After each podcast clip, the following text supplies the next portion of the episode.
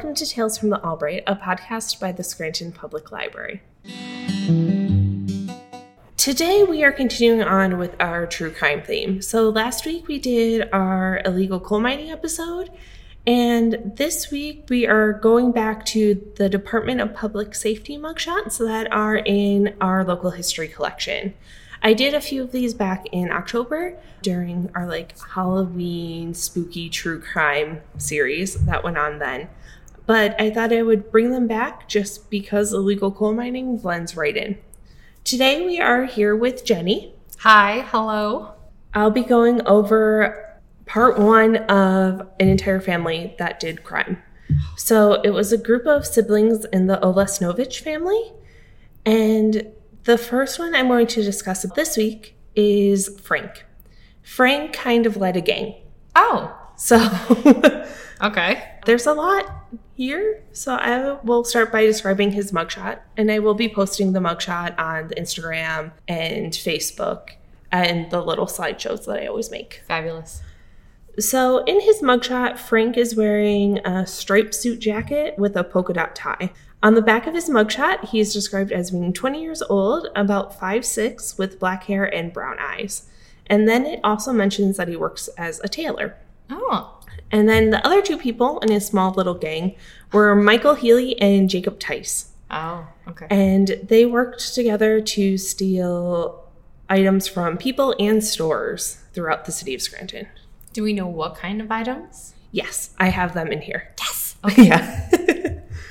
Okay, we have a mugshot for both of them. Jacob Tice is wearing hev- like a shirt with heavy fabric and a jacket, and the back of his mugshot says that he is 22 years old, about 5'5, and he worked as a laborer. There's one for Michael Healy, but it's from a few years before the incident we'll be talking about today when he stole a horse. He looks very young and is listed as 17 years old. He looks like he's 10 though. Seriously? Yeah, he is just like Baby face. yeah, and like has a bunch of freckles. Oh. And it says that he is 17 and had dark red hair and light brown eyes and worked as a laborer and was about 5'4. oh, come on. All right. I feel, So and this is going to sound strange, but every like gang back in the day had to have the little one that Yeah. was the, the, the little kid that Yeah. anyways either they were all very young or Mhm. there was at least somebody that was very young. yeah yeah yeah yeah the freckles Yeah. that that's does me in Yeah. so before the incident that happened in 1907, in December of 1907, that I'm going to go through today, the Scranton Times did report that all three of them had been previously arrested or believed to have been connected to other crimes. So Michael Healy, as I mentioned, stole the horse. Jacob Tice wanted was wanted for a small number of like petty crimes. And then Frank had been previously believed to have conspired with his brother Theodore in an arson. yeah So the first time they entered the Scranton newspapers as a group was in an article on December 3rd of 1907. The Scranton Truth published that Theodore Olesnovich, who was Frank's father, had contacted the police because Frank had not been coming home, and he had been increasingly concerned that Frank was involved in the thefts that had been plaguing the city. He asked the police to just arrest his son if they saw him, and a few days later, Theodore saw his son eating lunch with Michael Healy in the Laurel Line lunchroom on the corner of Adams and Lackawanna Avenue. So he immediately called the police, and then patrolman Thomas Thomas answered the call, but he really wasn't certain why they were supposed to be arrested because the dad just called up being like, arrest my son. oh So, yeah you may need those details yeah. so he, he went into the lunchroom to like just kind of check out what was going on. And Thomas convinced Frank and Michael to go with him to the police station that was then located in City Hall. Mm-hmm. But as soon as they got outside and they saw an opening, they both tried to escape. I feel yeah, Yeah. They totally bolted. It turns out that Frank had a gun on him and he tried to shoot patrolman Thomas, but he missed. And then Thomas fell to the ground And he managed to kind of fall on Michael Healy and grab him, so Michael didn't get away, but Frank did. So more details about that come out later. Okay. I'm invested. Yeah. and then other patrolmen and a desk sergeant came running outside when they heard shots because obviously that's not something that's common. Right. So Olesnovich got away. Michael Healy was brought inside the police station and interrogated. Um, he wasn't interrogated by Thomas, but he was interrogated by Lieutenant Palmer. He initially denied knowing who Frank was and that they had just met at the lunchroom and started chatting, but he soon confessed to everything. And then he gave up the name of Jacob Tice, saying that he was also involved. So the police went to his house and arrested him as well. And Frank was identified as leader of their small little gang and the one who planned all of the robberies by both of them. Now, did you say how many robberies? Not yet. Okay, But- but, you do. There's a bunch. Oh my. Okay. Yeah, All it- right. Later in like um, when I was doing research for the next episode Uh-huh. with other family members, it continues to be mentioned like whose brother Frank was arrested in connection with the series of crimes that rocked the city a few months back. So it was well known that all these robberies were happening because there were a lot. So I'm I'm watching Peaky Blinders, so this is what I'm I'm kind of relating this Yeah. to. So okay, I, Yeah. I'm getting the picture. Yeah. All right. Once they started confessing, the police sort of learned more about why Theodore suspected his son. So, the first robbery that Frank, Jacob, and Michael conducted was of John E. Zuder. The group had confronted him while he was walking a young lady to her home and robbed him. Uh, I- it doesn't say that the young lady, she was never identified, and it seems like they didn't bother her. They just bothered John. Okay. After they robbed him, Theodore discovered that there was a watch with the initials JEZ in Frank's things. And then Frank's siblings were like, yeah, he also has a mask and a revolver in his room too. So, Dead giveaway. Yeah. so his, Oh, father, yeah. his father was very concerned. As you should. yeah. So other crimes that came out at this point were that the group had robbed Steve March, who only had 38 cents, and they also stole a watch He and stole his 38 cents? yes. Man. Yeah. Okay. And then they stole a watch and a dollar and 12 cents from Francesco Contetti.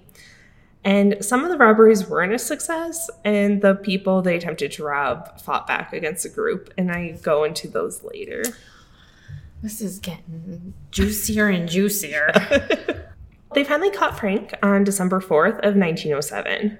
The Scranton Republican stated that the police worked through a snowstorm to catch him, which is backed up by a little weather report that was next to the article that said there was snow in the forecast and there was a high of 31 degrees. Mm. A citizen had reported seeing Frank in the East Mountain section of the city, and a group of policemen were sent to investigate. Detective Dieter and Davis found Frank warming his hands by a fire in a blacksmith shop owned by the Scranton Gas and Water Company at about 4:30 in the afternoon. Oh. They publish all of the details. yeah. They're really painting the picture here. They do. so, when they reached the police station after arresting Frank, he confessed to leading the group and organizing the crimes.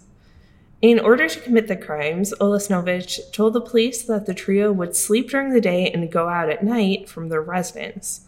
So the police went to where he said they were living and discovered bags of flours used to make pancakes on a stove that they had repaired. Why would you put that? what does that have to do with anything? I don't know, but it's almost a direct quote from the article. What? Okay. Um, So they ate pancakes. All right. So note to self. Yeah. Mm-hmm. So here's where I get into the other robberies that they did. Okay. Frank organized 11 of them. Eleven. Yes.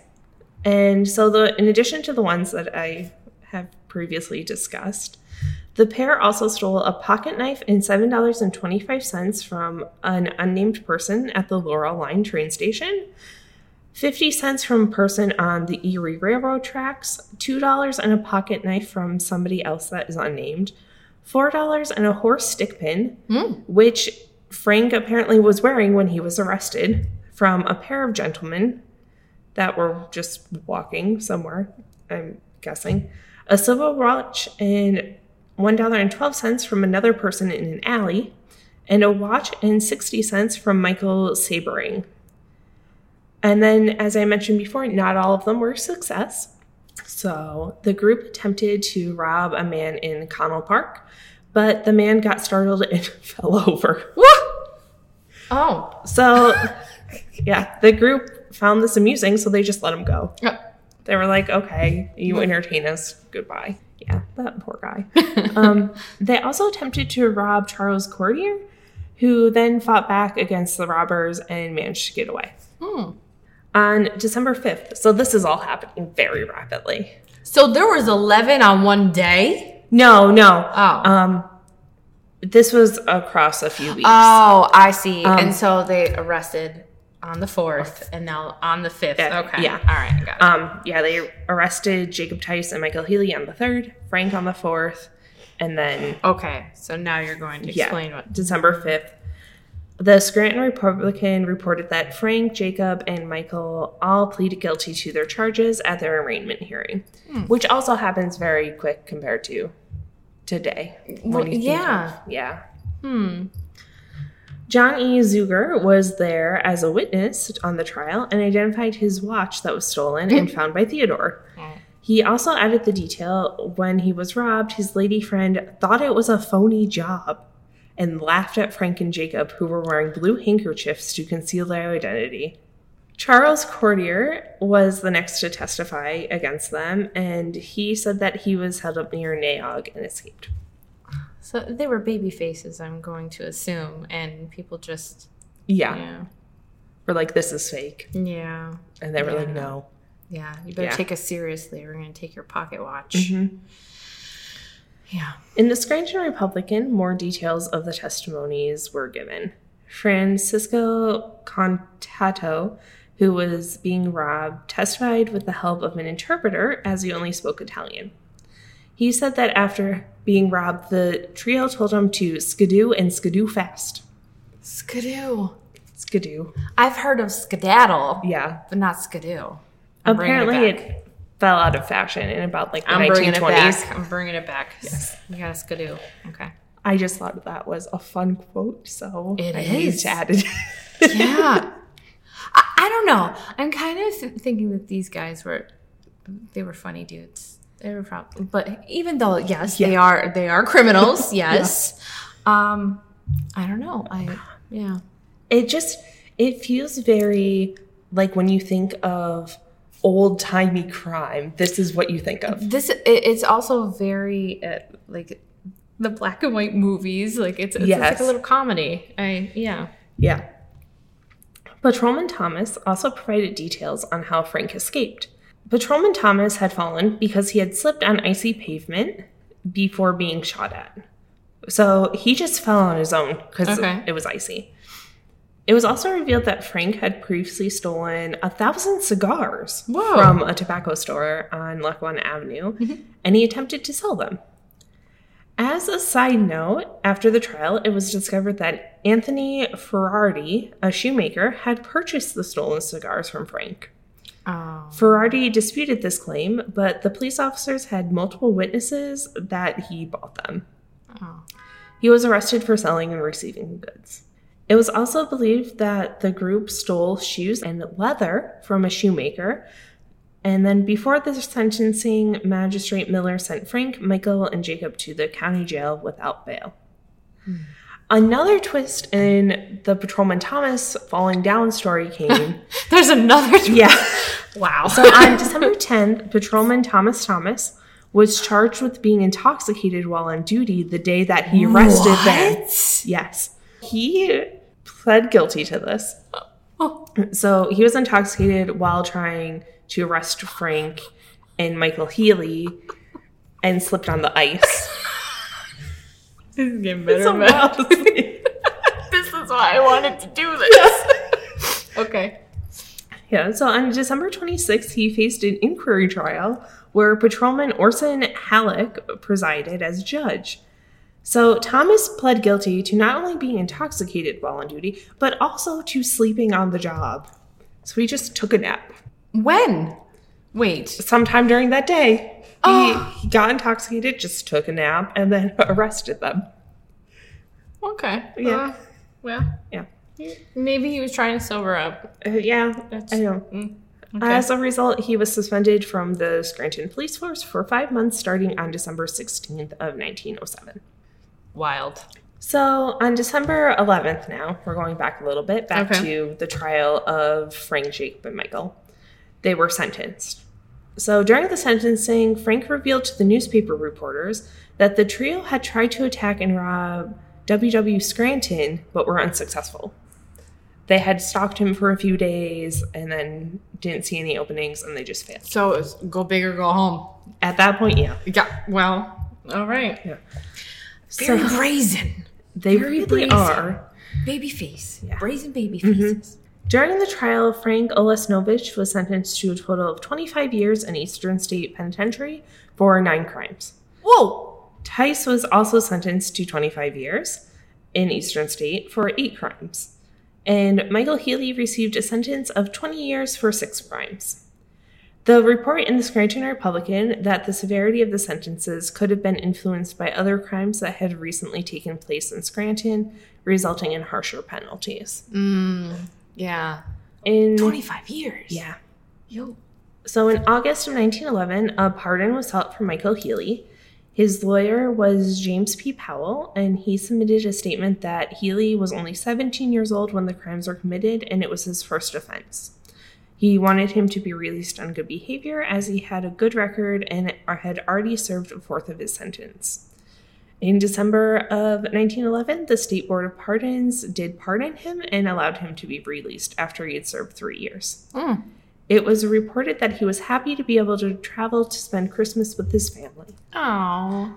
I was not able to find an article, but a different article mentioned that Jacob Tice was also pardoned. And then in September of 1914, Frank Olesnovich applied for pardon through his attorney F.E. Boyle.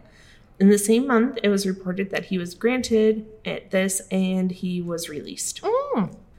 So that is where I'm going to end with Frank Olesnovich and his gang. And then next week, we will be discussing his siblings, Ella and Joseph. These are also interesting, and we also have their mugshots.